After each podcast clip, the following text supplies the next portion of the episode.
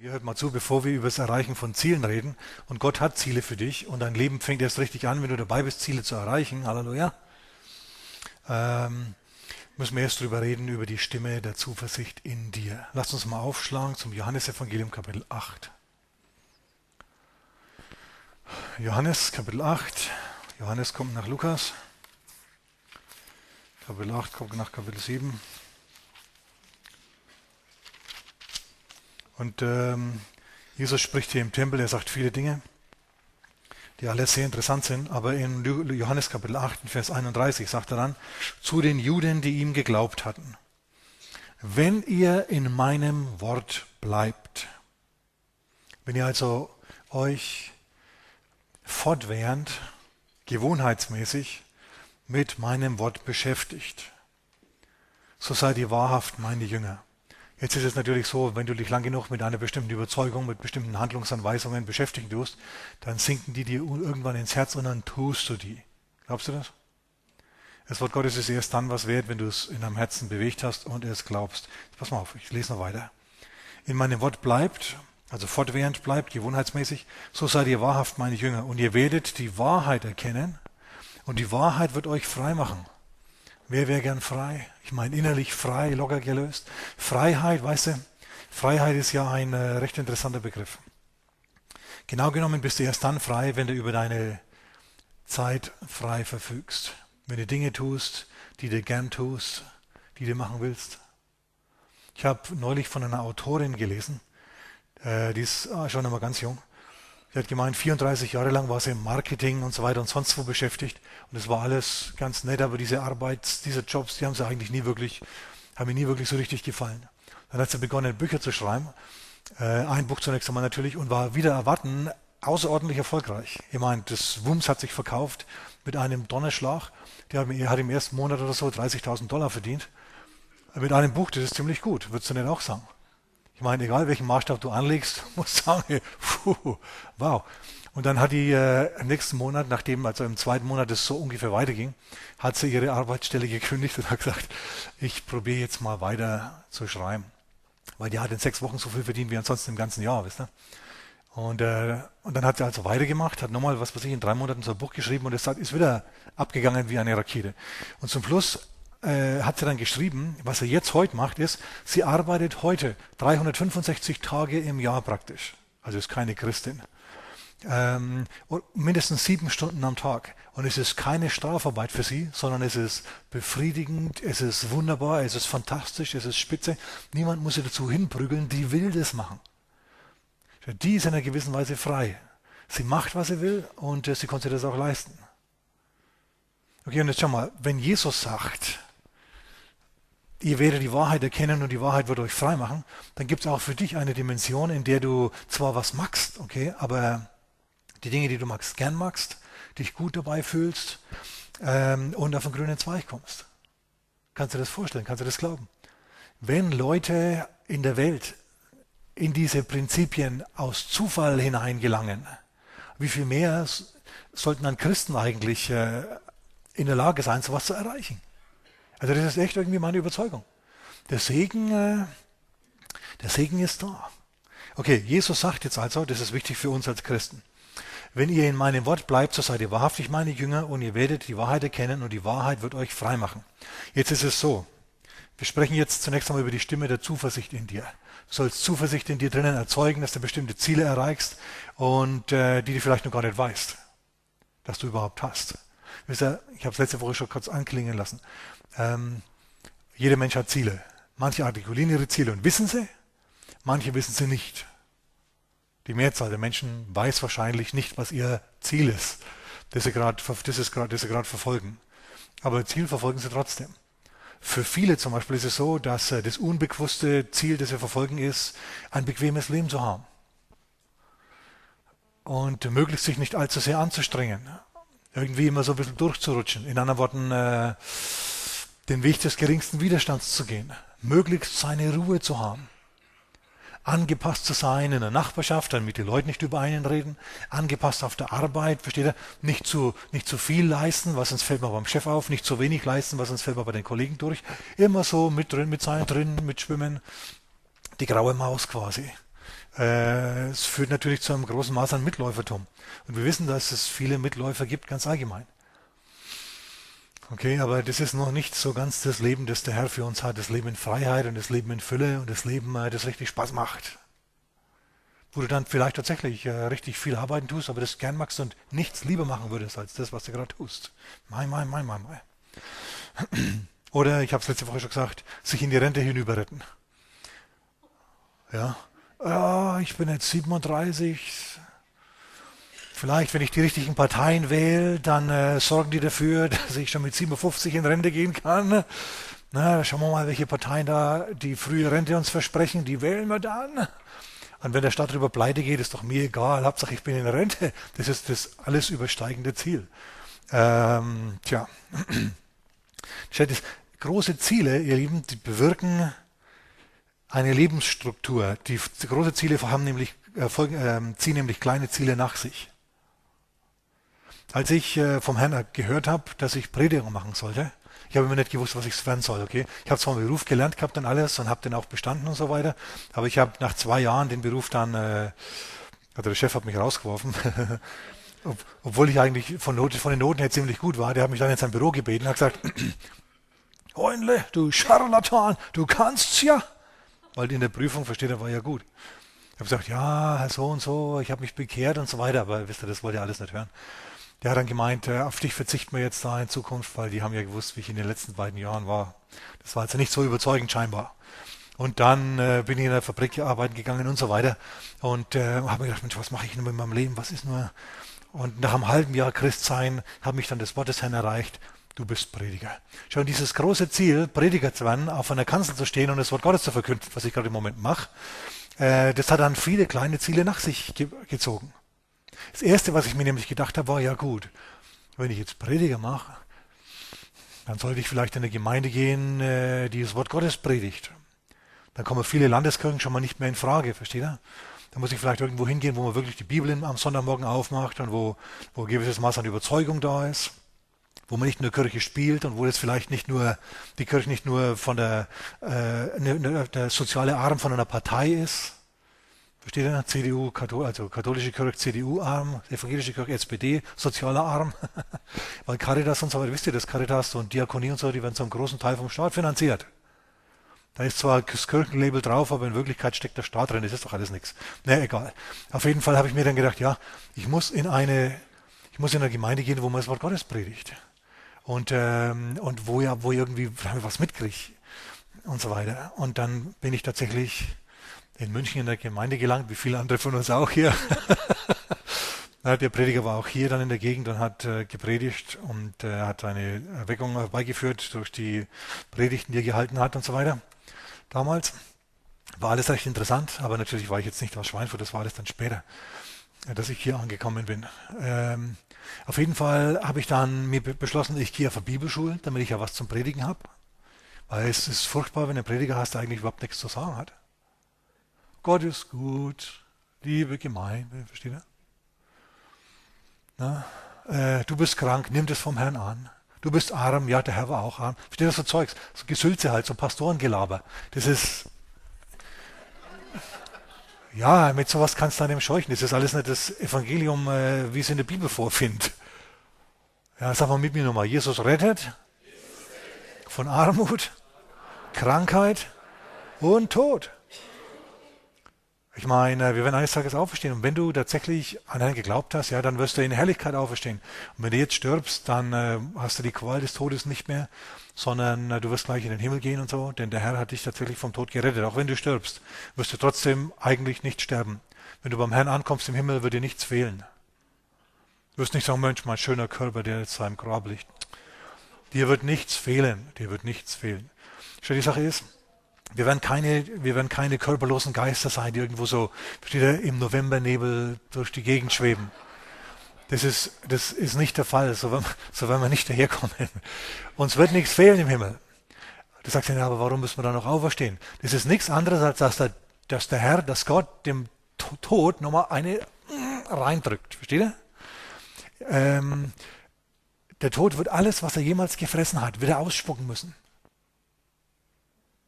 Der Tod ist kein Sieger. Gott sagt, okay, Tod, äh, die Knochen hier, die sind jetzt praktisch nur noch Staub. Und zurück's wieder raus. Du hast nicht das letzte Wort, das letzte Wort habe ich. Steht er vom großen weißen Thron, wird Gott die Menschen richten. So, wenn du im Himmel bist, wird dir nichts fehlen. Du hast ein Zelt im Himmel, du hast ein äh, Haus im Himmel, einen Körper im Himmel. Aber ähm, du wirst trotzdem eines Tages auferstehen und einen verherrlichten äh, Körper kriegen. Das ist nichts anderes als eine Triumphgeste Gottes. Okay, eigentlich fehlt uns nichts. Wir haben keinen großen Vorteil davon, wenn wir auferstanden sind dann. Okay, das war jetzt nur am Rande. Weil wir reden ja eigentlich jetzt über die Stimme der Zuversicht in dir. Jesus kommt also allen Ernstes an und sagt, wer in meinem Wort bleibt, wer die Dinge tut, die ich ihm gepredigt habe, der wird Freiheit erleben, Fülle, Fülle erleben. Wie kommt Jesus dazu, so kühn zu reden? Ich würde mal sagen, aus Jesus hören wir hier die Stimme der Zuversicht. Also Jesus hat an das, was er gesagt hat und gemacht hat, voll geglaubt. Könnt ihr das sehen? Das meine ich mit der Stimme der Zuversicht. Ähm, Jesus war zuversichtlich, dass das, was er sagt, richtig ist, dass das, was er sagt, Menschen wirklich frei macht. Wie kommt Jesus dazu? Ihr müsst bedenken, Jesus ist ja geboren worden wie ein ganz normaler Mensch. Er ist nicht äh, mit dem Bewusstsein der Göttlichkeit geboren worden, sondern er ist aufgewachsen wie jeder kleine Bub auch. Und irgendwann, als er dann in sich dieses Sehnen und Drängen nach Gott gespürt hat, ihr wisst ja, das hat er abgezeichnet oder demonstriert, ähm, als er als Zwölfjähriger, als er beim Passau oder wo sie waren, oder beim Laubhüttenfest, egal, bei irgendeinem Fest, äh, in Jerusalem waren, da ist er im Tempel geblieben, hat den Lehrern zugehört und hat sich mit ihnen besprochen, wenn seine Eltern nach dem Fest wieder heimgezogen sind. Das ist gleich Lukas Evangelium Kapitel 2. Ähm, und die haben ihn dann gesucht und, und haben sich gedacht, Mensch, was ist denn dem Jesus hier passiert, unserem Buben? Die haben ihn mit Angst gesucht, die ganze Stadt abgeklappert. Du, wenn du einen Zwölfjährigen hast und der geht in der großen Stadt verloren, dann schaust du auch unter jeder Brücke nach, ja, und, und, und hast äh, Horrorfantasien. So ähnlich war das bei denen auch. Ne? Und die haben ihn im Tempel gefunden. Und Jesus sagt, wusstet ihr nicht, dass ich in meines Vaters Haus sein muss? Möglicherweise haben sie ihm kurz vorher erzählt, hat ihm die Mutter erzählt, wer Jesus wirklich ist. Er hat gesagt, Jesus, du bist jetzt alt genug, ich muss dir was erzählen, was wichtig ist. Du hast vielleicht schon mal gemerkt, dass du anders bist als andere. Du hast andere Interessen, du erfasst Dinge viel schneller. Ähm, kannst mit Leuten viel besser umgehen als andere. Du, ähm, du, du, du bist was Besonderes, das ist dir schon aufgefallen und ich sage dir jetzt warum. Es gab mal eine Zeit, vor zwölf Jahren ungefähr, da ist ein Engel mir erschienen. Derselbe Engel, in dem wir vom Buch, im Buch Daniel lesen, der Gabriel. Der hat mir gesagt, ich werde ohne einen Mann schwanger werden. Und äh, das Heilige, das aus mir geboren wird, das wird der Sohn Gottes sein. Jesus, das bist du. Könnt ihr euch vorstellen, was das tut für das Selbstbewusstsein und für den Kopf eines solchen Kindes. Der sagt ja gut, wenn Gott mein Vater ist, dann muss ich ins Haus meines Vaters und muss hören, was mein Vater zu sagen hat. Jesus hat mit völlig neuen Augen die Bibel gelesen. Der hat die Dinge, die über den Messias dort drinnen stehen, die hat er ganz automatisch auf sich bezogen. Der hat jahrelang, von sagen wir mal zwölf mindestens, spätestens, dass wir es wissen, bis 30, 18 Jahre lang, hat er das Wort Gottes studiert, das Wort Gottes gelesen und auf sich bezogen. Die Verheißungen über den Messias gelesen und auf sich bezogen. Die Leiden des Messias erkannt und auf sich bezogen. Der hat nach und nach aus den Schriftstellen seit den Plan seines Lebens rausgelesen und erkannt. Könnt ihr das sehen? Jesus hat ständig darüber nachgedacht, bis diese Dinge in ihm zu einer Gewissheit geworden sind. Denn ich sage da ein Geheimnis. Die Dinge, über die du gewohnheitsmäßig nachdenkst, sag mal, gewohnheitsmäßig nachdenkst, die werden zu einer Überzeugung in deinem Herzen. Die werden zu einer Überzeugung in deinem Herzen und es ist völlig egal, ob die wahr sind oder nicht. Deswegen funktioniert nämlich Propaganda. Schau, ein irgendein Diktator kommt, ob das jetzt ein kommunistischer oder faschistischer ist oder sonst einer Prägung, ist völlig wurscht. Das Erste, was der macht, ist, der verstaatlicht die Meinungsmacher. In anderen Worten, die Presse wird zensiert, ja, die wird gleichgeschaltet. Die Rundfunkanstalten, die Radioanstalten, äh, Fernsehen und Radio werden gleichgeschaltet. Da kommt jetzt plötzlich nur noch, was das Ministerium für Liebe, das Propagandaministerium, äh, ne, Orson, äh, nicht Orson Welles, ähm, George Orwell, kennt ihr den? Habt ihr das Buch 1984 schon mal gelesen? Leute, solltet ihr mal lesen. Äh, das ist echt gute Literatur. Das ist nicht langweilig zum Lesen und es zeigt dir, äh, wie es in einer Diktatur abgeht, wie die, wie die, Psychodynamiken in einer Diktatur sind, wie du einen Rebellen gleichschaltest, bis er zum Schluss zu einem gleichgeschalteten Produkt des Systems wird. Hochinteressant. Ich habe das vor 30 Jahren mal gelesen, kann mich immer noch daran erinnern. An den Helden Winston und so weiter, der äh, gleichgeschaltet wurde. Ganz, ganz interessant, können wir heute nicht ganz äh, genau darauf eingehen. Aber die Sache ist, ähm, die geben dir einen, ein, ein Ziel und einen Plan, dem du nacheifern sollst. Das ist meistens die Weltherrschaft. Im Islam Weltherrschaft. Natürlich ist der Islam eine Religion des Friedens, wir wissen es alle. Deswegen hat Saudi-Arabien ja auch eine Friedenstaube in der Flagge und kein Schwert.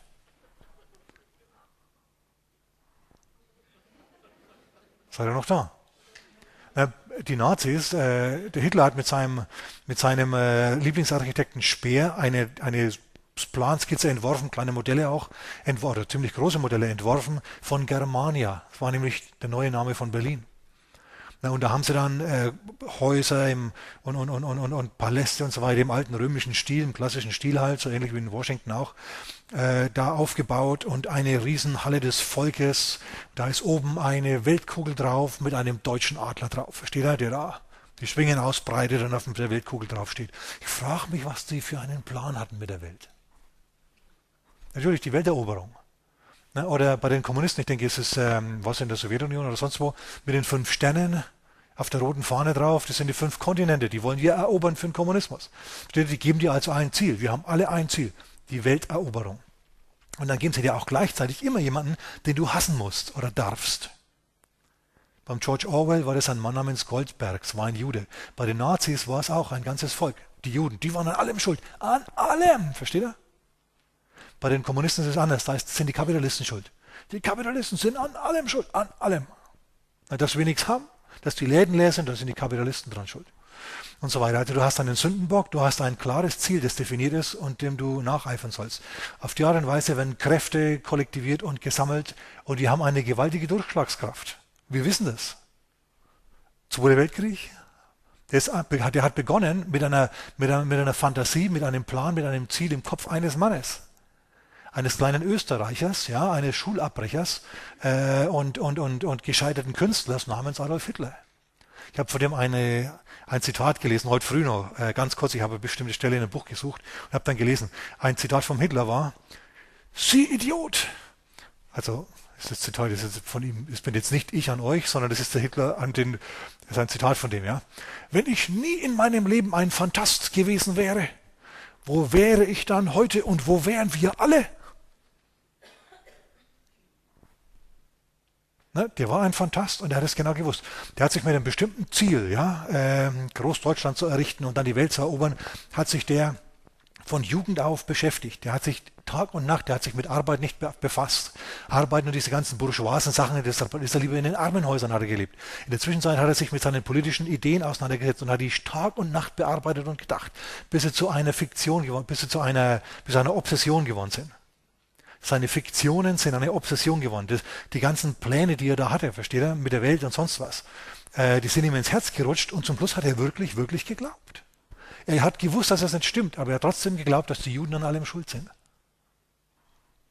Ne, also die müssen wir hassen und ansonsten äh, glauben wir dem Darwin, wenn er sagt, der Stärkste wird gewinnen, dann sagen wir einfach, wir sind die Stärksten und wir dominieren alle anderen und das hat er ausgelebt. Hm. Denkt mal dran, es gibt in der Bibel gleich am Anfang der Bibel auch so eine Situation, wo wir auch wieder so einen Führer haben. Der hieß allerdings damals Nimrod. Und der hat gesagt, Leute, damit wir uns nicht über, zerstreuen über die ganze weite Welt, bauen wir uns eine Stadt und einen Tempel, einen hohen Turm bis an den Himmeln, heißt in, und das ist eine Übersetzung, aber eigentlich heißt den Himmeln, das war ein Götzentempel eigentlich, dieser Turm.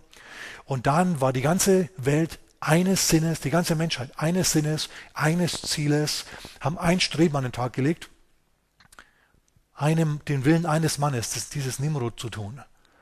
Und äh, wisst ihr noch, wie das ausgegangen ist? Gott kam runter und hat gesagt, hey, wenn wir die jetzt machen lassen, dann können die alles erreichen, was sie sich vornehmen. Na, das wollen wir aber nicht. Wir wollen nicht, dass die ganze Welt zum Teufel geht und äh, die Götter dieses Nimrod anbetet und so weiter. Sondern wir machen das anders da. Wir verstreuen jetzt äh, wir geben denen jetzt Sprachen, wir, wir, wir, wir äh, erschaffen Sprachen und dann zerstreuen sie sich, weil sie sich nicht mehr verstehen. Und genauso ist es dann auch passiert. Die haben ihre, die Stadt haben sie gelassen und äh, den Turm haben sie erst recht gelassen, haben sich dann zerstreut, weil sie sich nicht mehr verstanden haben.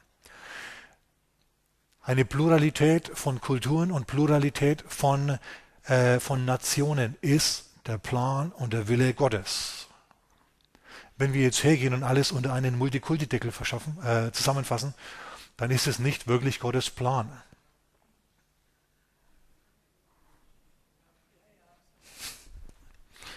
Okay, wie gesagt, ich spreche eigentlich über die Stimme der Zuversicht in dir. Ähm, noch ein, noch ein Dingens, wenn wir schon jetzt dabei sind in diesen Sachen. Weil uns beschäftigt es ja schon ein bisschen. Also ihr merkt, dass es mich ziemlich beschäftigt, wenn plötzlich aus dem Nichts heraus äh, dieser islamische Staat da in Syrien sich manifestiert, wenn äh, Wladimir Putin beschließt, er tut jetzt die Sowjetunion wiederherstellen und, und fängt an, Krieg zu führen und so, dann denken wir, Mensch, das war eigentlich überhaupt nicht jetzt äh, auf, unserem, auf unserem Tisch hier. Jetzt haben wir da plötzlich Sachen, die wir schon längst gedacht haben, dass sie überwunden sind. Haben wir jetzt, mit denen wir uns äh, beschäftigen müssen. Da müssen wir Meinungen drüber haben. Sagen wir mal Amen. Da müssen wir ein bisschen verstehen, wie das abläuft und was da, was da Sache ist. Ähm, nun gut. Was du ständig denkst, wird dir zur Überzeugung, ja zur Obsession, egal ob es jetzt stimmt oder nicht. Deswegen funktioniert Propaganda. Deswegen denken die Chinesen wirklich, ihr System ist das Beste auf der Welt. Deswegen ist es so, dass die Nordkoreaner in den Westen reisen können und sagen können, unser Nordkorea ist viel besser die sehen den Unterschied zwischen dem, der Mangelwirtschaft, dem Hunger, der Armut, der, der, Krankheit, dem Leiden und dem Reichtum des Westens aufgrund seiner Freiheit und so weiter. Und die sagen trotzdem, unser System ist besser. Warum? Weil sie es tausendmal gehört haben. Das haben sie verinnerlicht, versteht ihr? Ähm, das gibt's, das ist so. Das ist ganz, ganz eigenartig und äh, das müssen wir wissen.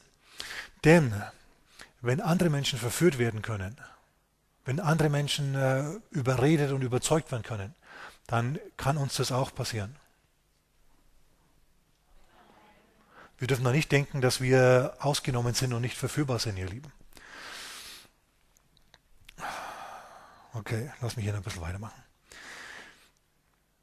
Was du ständig denkst, wird dir zur Überzeugung, ja zur Obsession, egal ob es stimmt oder nicht. Du kannst dich also wunderbar verrennen, indem du dann Kommunist wirst aus Überzeugung oder Nazi wirst aus Überzeugung oder was anderes wirst aus Überzeugung. Schaut, ähm, man hat vor einigen Jahren, vor vielen Jahren, hat man beschlossen oder beschließen wollen, die RAF-Terroristen, erinnert ihr euch noch? Die Linksterroristen äh, aus der Bundesrepublik der 70er Jahre zu begnadigen, Christian Klar und so. Und dann hat der Bundespräsident sich überlegt, na, soll ich oder soll ich nicht? Dann haben sie eine Anhörung gemacht. Steht er denn immer noch zu den Überzeugungen oder hat er wenigstens bereut? Nichts bereut, ist immer noch auf seiner verbohrten äh, linken Linie, ist immer noch Terrorist, äh, verteidigt seine Morde immer noch. Da hat der Präsident gemeint, soweit ich mich erinnere, ja, dann können wir ihn auch nicht begnadigen. Das ist völlig richtig. Du kannst einen unbußfertigen Mörder nicht einfach so wieder laufen lassen. Dann wisst ihr, was der macht. Die Gefahr, dass der wieder rumläuft, nachdem er schon mal gemordet hat und weiter morden tut, ist größer als bei einem anderen, der bereut und vor dem er das seit Jahren sieht, ja, dass er sich geändert hat im Gefängnis. Hm. Jetzt pass mal auf. Wenn du aber nicht über Propaganda nachsinnen tust, sondern über die Wahrheit nachsinnst, so wie Jesus, weißt du, was dann passiert?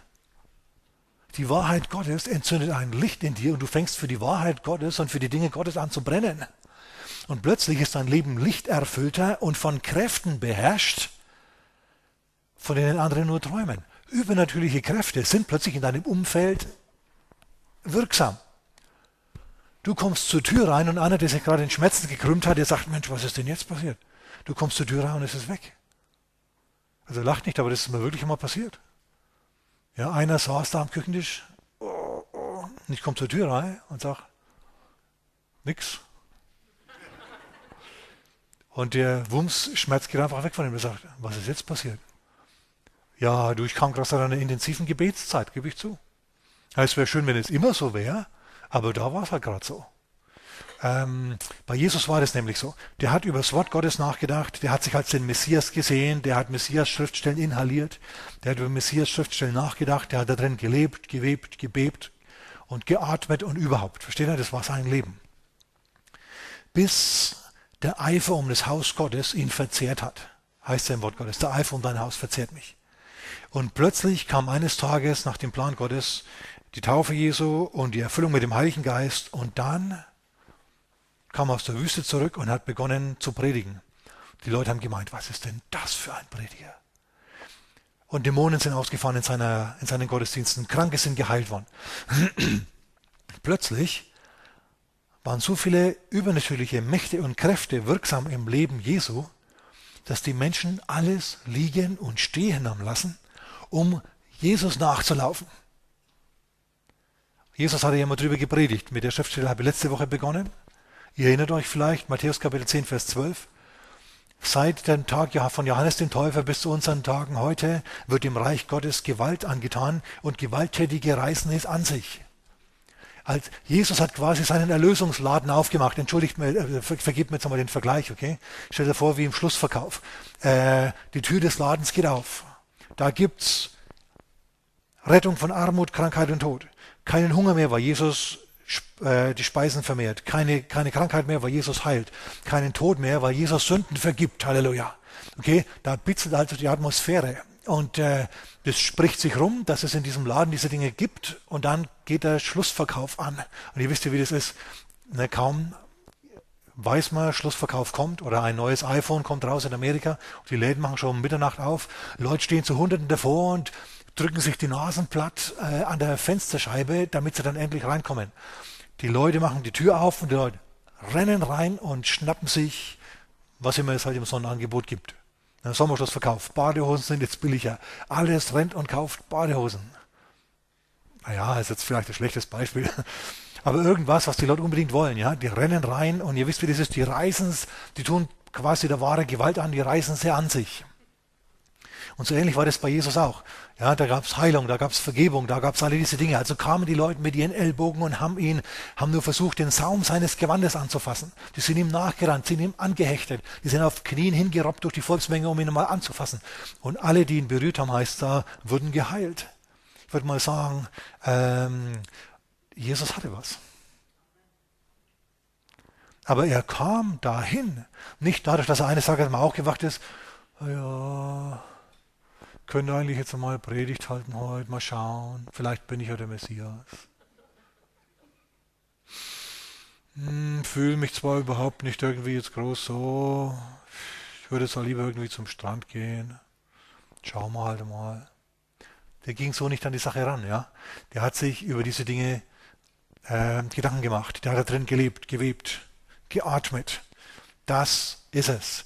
Deswegen sagt Jesus auch, wenn ihr in meinem Wort bleibt, werdet ihr die Wahrheit erkennen und die Wahrheit wird euch frei machen. Dann werden plötzlich Kräfte und Mächte um dich herum freigesetzt, die dir den Weg ebnen. Du, die Engel sind von Gott dazu bestellt, nichts anderes zu machen, als dir den Weg zu ebnen. Dir die Steine aus dem Weg zu glauben, damit bei dir alles glatt geht. Halleluja, das ist doch gut. Aber schau, das ist eben die Frage, die Jesus über diese ganzen Dinge drüber hängt. Wird der Sohn des Menschen aber auch den Glauben finden, wenn er wieder kommt?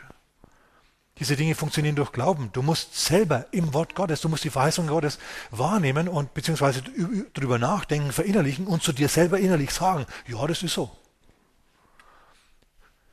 Wenn die Bibel sagt, ich bin in Christus, dann heißt es, ich bin in Christus. Das heißt, Gott schaut mich an, wie er Jesus anschaut.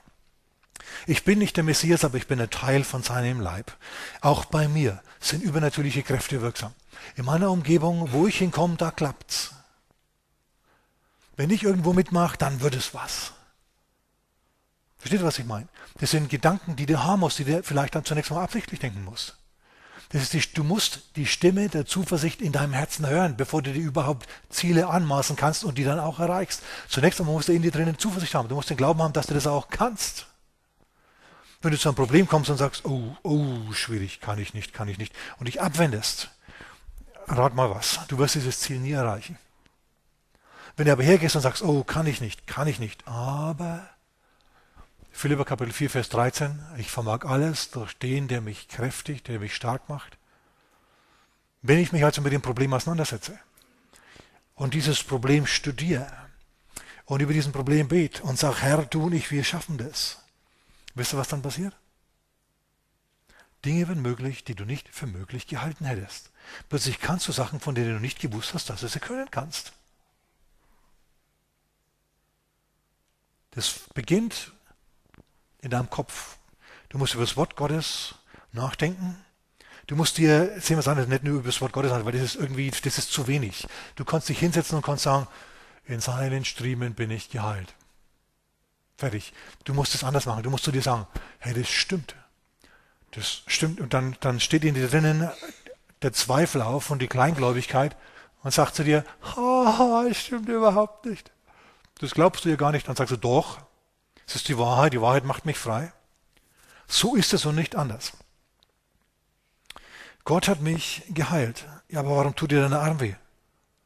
Äh, das ist jetzt nicht wichtig. Was wichtig ist, ist die Wahrheit. Die Wahrheit ist, Gott hat mich geheilt. Jesus hat geblutet für mich. Er ist von den Toten auferstanden, um zu beweisen, dass es wirklich alles stimmt, was er da alles gesagt hat. Und es gilt für mich auch. Es gilt für mich auch. Es gilt für mich auch. Es gilt für mich auch. Ich bin tatsächlich im Herrn geheilt. Auch wenn ich das jetzt noch nicht sehe, die Heilung ist unterwegs zu mir. Versteht ihr, der Wohlstand ist unterwegs zu mir. Diese Dinge sind unterwegs zu mir. Wenn ihr in meinem Wort bleibt, nicht wenn ihr mal kurz eine Schriftstelle durch deinen Kopf fliegen lässt und dann ist er wieder weg. Versteht ihr, die kommt an, bohrt sich durch deinen Kopf und fliegt wieder auf der anderen Seite raus. Sagst du, ja, war ganz nett, der Gottesdienst war nicht so langweilig wie sonst, es war okay. Das ist zu wenig. Irgendwo muss in dir drinnen stattfinden, hey ja, ich bin in Christus. Bedeutet, der Segen Jesu ist auch mein Segen. Alles, was für ihn ist, der Segen Gottes in der Bibel, ist auch mein Segen. Und wenn ich nachlese, 5. Mose Kapitel 28, die ersten Verse, gesegnet bist du auf dem Land, gesegnet bist du in der Stadt, gesegnet ist dein Eingang, gesegnet ist dein Ausgang, gesegnet ist das alles. Dann will der Herr dadurch in dir die Meinung prägen, die Befindlichkeit prägen, die Überzeugung prägen, dass du gesegnet bist. Und das kann schon sein, dass das in manchen von uns eine gewisse Umdenkzeit ähm, braucht weil wir sind hier im verregneten, im oft verregneten Mitteleuropa, ja, wo der Himmel grau ist, die Wolken grau sind, die Straßen grau sind, die Menschen grau sind. Und dann kann es einfach mal grausen. Ja, dann kann man schon mal von, den, äh, von der Unmöglichkeit äh, bestimmter Dinge überzeugt sein. Denk dran, wenn du überzeugt bist, dass was nicht geht, dann wird es nicht gehen. Wenn du aber sagst, hey, alle Dinge sind möglich dem, der glaubt, dann musst du an deinem Glauben arbeiten. Und der Glaube kommt durchs Hören, durchs Hören von Gott, vom, Wort, vom Wort Gottes. Okay, noch ein Punkt, ganz, ganz wichtig. Damit wir dazu hinkommen, hört mal, dass wir die Stimme der Zuversicht in uns hören. Ich habe gerade auf die Uhr geschaut, das ist alles.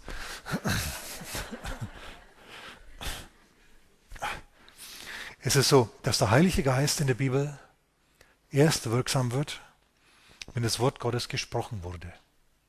Leute, es ist dermaßen wichtig für, unseren, für unsere innere Zuversicht. In anderen Worten, der Heilige Geist kann dich umgeben. Der Heilige Geist kann dich wie Elektrizität umschwirren und knistern mit seiner Kraft, wenn er möchte. Ja? Würde dir alles nichts bringen, wenn du da stehst und sagst, ich weiß nicht. Oder irgendwie sowas. Im Wort Gottes sehen wir, gleich in den ersten Versen, 1. Mose Kapitel 1, Vers 1 heißt, im Anfang schuf Gott Himmel und Erde. Die Erde wurde wüst und leer. Und jetzt geht's weiter. Der Geist Gottes brütete über den Wassern. Brüten bedeutet, also eine Henne sitzt auf dem Ei und brütet und wartet auf was. Auf was wartet die Henne? Dass ähm, das Küken mit seinem Schnabeldorn durch die Eierschale durchstößt und schlüpft. Nicht wahr? Genauso kannst du dir vorstellen, saß der Heilige Geist in gewisser Weise, ohne dass wir ihm Unrecht tun, das ist das Wort, ist wirklich das Wort für Brüten, auf die Erde drauf und hat genau gewusst, was er will. Eine lebende, webende, bebende Erde will er haben. Ja, in der Leben ist, in der Menschen drauf sind und so weiter. Der Geist Gottes wusste ganz genau, was er will. Er wusste auch, er kann das alles machen. Aber er hat es nicht gemacht. Stattdessen hat er gebrütet und auf etwas gewartet. Wisst ihr, auf was er gewartet hat? Auf das Wort Gottes. Er hat nichts gemacht, obwohl er zu allem fähig war, hat er nichts gemacht, bis Gott gesagt hat, es werde Licht. Und dann heißt es, und es war Licht. Wisst ihr, was passiert ist? In dem Moment, in dem der Geist, in das Wort Gottes gesprochen worden ist, hat der Geist Gottes dieses Wort Gottes bewirkt und Licht ist geworden. Die Schöpferkraft Gottes wird erst frei, wenn das Wort Gottes gesprochen wird. Nicht, wenn dem Zweifel Ausdruck verliehen wird, sondern wenn das Wort Gottes gesprochen worden ist. Nicht, wenn du lang genug das Problem bejammert hast. Was mache ich nur mit meiner Arbeitsstelle? Mein Chef ist so ein. Kann ich auch nicht sagen, was der ist. Was mache ich nur mit meiner Frau? Die ist so. Mit meinem Mann, der ist so. Mit meinen Kindern, die sind so furchtbar. Furchtbar. Ich weiß gar nicht, was ich mit ihnen machen soll. Wer in meinem Wort bleibt, sind das die Worte Jesu? Meine Gemeinde, die ist so furchtbar, furchtbar. Ich weiß gar nicht, was ich mit ihnen machen soll. Kannst du dir Jesus vorstellen, der so tönt? Überhaupt nicht, oder? Überhaupt nicht. Also ich kann mir das nicht vorstellen. Im Gegenteil. Da stimmt, da ist immer irgendwie die Stimme der Zuversicht dabei. Ja, sie stolpern vielleicht hin und her. Ja, sie haben vielleicht ein hartes Herz ab und zu. Aber, aber, sie haben ein Wort. Und sie sind dabei, das Wort Gottes zu tun. Manche von ihnen tun es ja schon. Und wenn du das Wort Gottes aussprichst, dann wird der Geist Gottes aktiv. Wenn du jammerst und rumflänzt, wird der Geist Gottes nicht aktiv. Er könnte aktiv werden. Der Segen könnte beginnen, sich auszubreiten. Aber es kommt darauf an, was aus dir spricht, aus deinem Herzen spricht. Jeder von uns, der kann Schriftstellen zitieren. Theologen, Gott weiß, die haben schon so manches weggelogen. Ehrlich, wenn du deutsche Theologen liest, es ist furchtbar, auf was für einen Schrott die kommen. Also nicht alle natürlich. Da gab es einen Mann, der hieß Bultmann, ein extrem, extrem ähm, wichtiger und einflussreicher Theologe, der fette Bücher geschrieben hat. Das Problem ist nur, die versteht kein Mensch. Ehrlich, du kannst einen Absatz in einem Buch von ihm lesen und dann kannst du sagen, okay, der hat das gemeint. Und am Ende des Absatzes denkst du dir, okay, der hat das gemeint, aber auch das, das Gegenteil vom ersten. So hat er Buch um Buch mit so Zeugs gefüllt, das du nicht verstanden hast, verschwurbelte Sätze und so weiter. Irgendwann kam dann raus, der wollte, der wollte der, der, äh, dem Glauben, versteht dem schlichten Glauben, wie ein Luther noch hatte, wollte der das Wasser abgraben. Der hat sich zur Aufgabe gemacht, das Neue Testament zu entmythologisieren und entmystifizieren, zu entwundern. Und da hat er ziemlich gute Arbeit geleistet. Nur der Witz ist dann der, dass er kurz vor seinem Tod hat dieser Mann, der wirklich ein phänomenales Werkzeug des Teufels war in seiner theologischen Laufbahn, hat sich der noch bekehrt. Der hat sich noch zu Jesus und zum schlichten Glauben bekehrt. Das müsst ihr euch einmal vorstellen. Hm, echt wahr. Treten möchte man. Aber er ist ihm vergeben. Ihr habt keine Ahnung, was der Mann alles vernichtet hat, was der für gute Theologen ruiniert hat und so weiter. Das ist ganz, ganz schlimm. Äh, deutsche Theologen haben Bücher gefüllt, äh, sind extrem einflussreich, überall auf der Welt, auch in, in Amerika und so weiter. Da gibt es viele Bücher, die aus dem Deutschen ins Englische übersetzt worden sind, die, die Meinungen geprägt haben an den Universitäten. Furchtbarer Mist. Die haben die Bibel gekannt, aber die haben sie verdreht, versteht ihr? Die haben ihre eigene Agenda gehabt. Deren Ziel war, die Wunder aus der Bibel äh, unglaubwürdig als unglaubwürdig darzustellen. Das war ihr übergeordnetes Ziel. Die haben die Bibel gelernt, um sie zu widerlegen. Aber das ist falsch. Du lernst die Bibel nicht, um sie zu widerlegen, sondern du sagst, das Wort Jesu findet fast Fuß in meinem, in meinem Herzen. Ich denke darüber nach, solange bis es zu mir zur Überzeugung wird, zur Zuversicht wird. Und dann fangen übernatürliche Kräfte an, in meinem Umfeld zu wirken, in meinem Leben zu wirken. Wisst ihr, was der Plan Gottes ist mit uns? Das ist Sprüche Kapitel 4, äh, um Vers 18 herum, weiß es nicht ganz genau. Da heißt der, der Weg oder der Pfad des Gerechten ist wie das helle Licht, das aufsteigt bis zur vollen Tageshöhe. In anderen Worten, der Plan Gottes mit dir ist, dass es aufwärts geht und aufwärts und aufwärts und aufwärts und besser wird und besser. Du sagst, ja, aber ich bin jetzt schon 76 und da ist man immer so, da springt man immer über, mit einem Satz über kleine Häuser wie früher. Nein, das Äußerliche vergeht vielleicht, aber innerlich sollst du wachsen. Innerlich kannst du weiter wachsen bis zum Tage deines Heimgehens zum Herrn. Du musst dich langsam aber sicher verkalken, vergesslich werden, verstehe, verdummen, sagen, ja, so ist es jetzt halt, ich werde immer älter und immer schlichter und kommst aus deinem Haus nochmal raus, weil du dich unter die Leute nicht mehr traust, weil zum Schluss vergisst du irgendwas, lauter so Zeugs. Leute, das musst du abstreifen, das ist die falsche Überzeugung, das ist nicht das Wort des Herrn. Das Problem ist, auch beim menschlichen Glauben, das haben wir ja schon gesehen aus der Bibel jetzt heute, ähm, der bewirkt auch, der erzeugt auch äh, Realitäten. Also Hitler hat Realitäten erzeugt. Nur ein Zitat vom Nietzsche diesmal. Der hat gemeint, der Fanatismus ist die einzige Willensstärke, zu der auch schwache, mal, zu der auch äh, genau schwache und unsichere geleitet werden können. Habt ihr das gehört? In anderen Worten, der war überhaupt, der war abgeklärt, der war zynisch. Der hat gemeint, Fanatismus, ja klar, Fanatismus, den können wir als eigentliche Mover und Shaker ähm, herstellen und, und instrumentalisieren. Hat er ganz klar artikuliert. Der Fanatismus ist die einzige Willensstärke, zu der auch schwache und unsichere ähm, angeleitet werden können. Weil, schau, wenn alles, dann wird das ein Mitläufertum. Wenn es leicht ist, knallharte Überzeugungen zu vertreten, weil alle diese Leute äh, diese Überzeugung vertreten, versteht ihr, dann machen alle mit.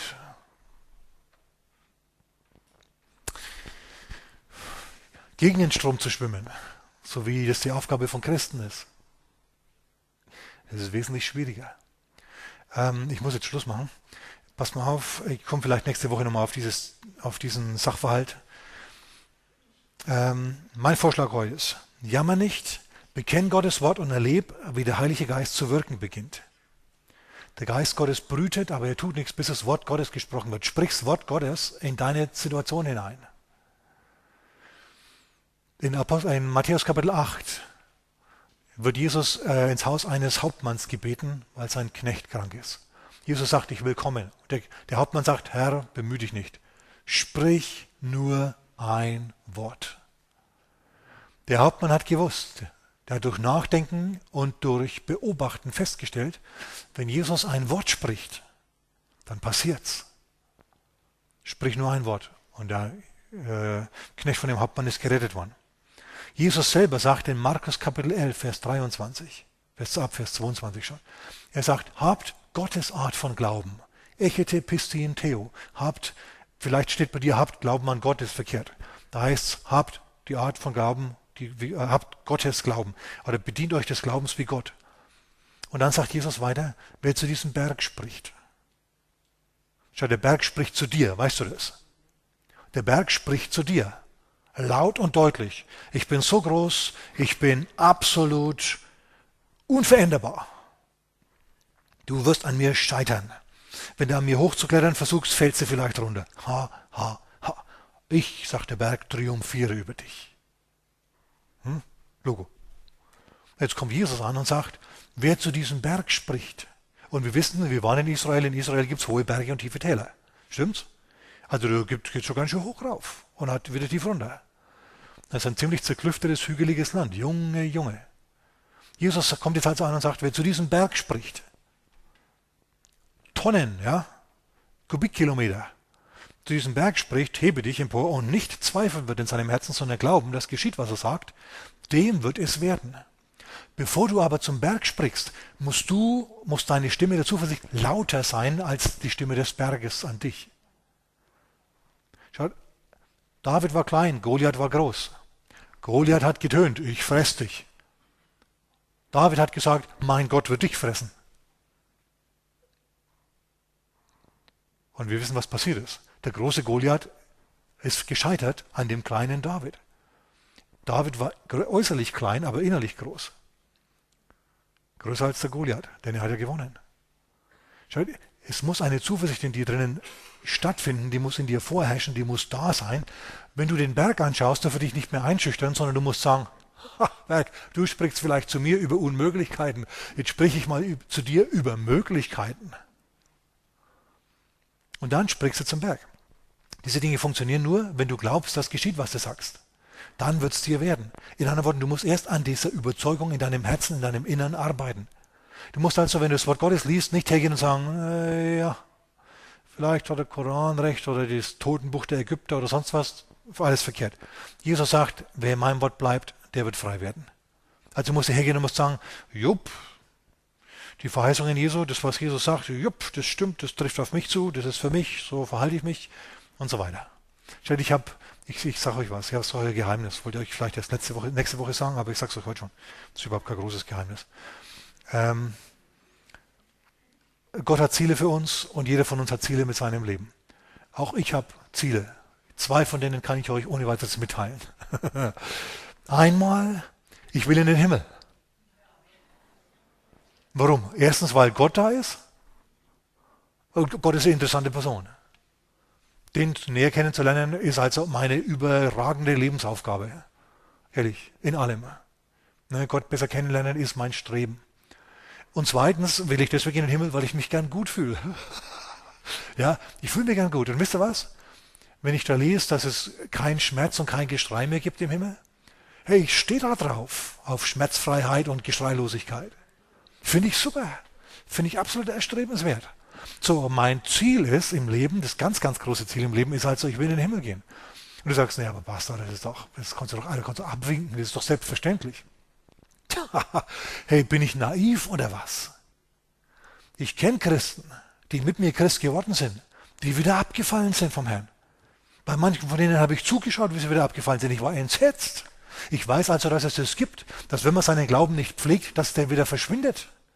Dass die Überzeugungen, die du heute hast, noch lange nicht die Überzeugungen von morgen sein müssen, denn die Überzeugungen von heute bleiben nur deine Überzeugungen, wenn du sie festhältst. Du musst also Jesus im Herzen festhalten, sag mal festhalten. Du darfst nicht sagen, ja, bin ja, bin ja Christ, ist ja alles gebonkt. Ah, so leicht geht es nicht. Ein König namens Salomo, der weiseste König aller Zeiten, als er alt war, haben ihn die Mädels aus seinem Harem verführt. Und er hat begonnen, obwohl Gott ihm das verboten hat, ausdrücklich ihm erschienen ist und ihm verboten hat, hat er begonnen, äh, anderen, anderen Göttern Tempel zu bauen und hat diesen anderen Göttern gehuldigt und geopfert. Leute, das ist furchtbar. Der König Saul, von Gott höchstpersönlich als der beste und geeignetste im ganzen Volk erfunden. Du bist mein König. Was ist mit dem passiert? Erinnert euch noch? Eine dämonisierte, verbitterte, böse Person. Der den David, der eigentlich ihm zum Helfer und zum Retter bestimmt worden ist, hat er verfolgt, blutig verfolgt. Zum Schluss hat er sich statt der Propheten äh, okkulter Mittel, der Hexe von Endor, bedient. Und zum Schluss ist er in der Schlacht gestorben von eigener Hand. Leute, das ist doch kein Tod. Wenn also solche überragenden Männer Gottes ja, mal Höhen haben und Tiefen haben, dann weiß ich, auch ich werde Höhen und Tiefen haben. Da gibt es überhaupt keinen Zweifel dran.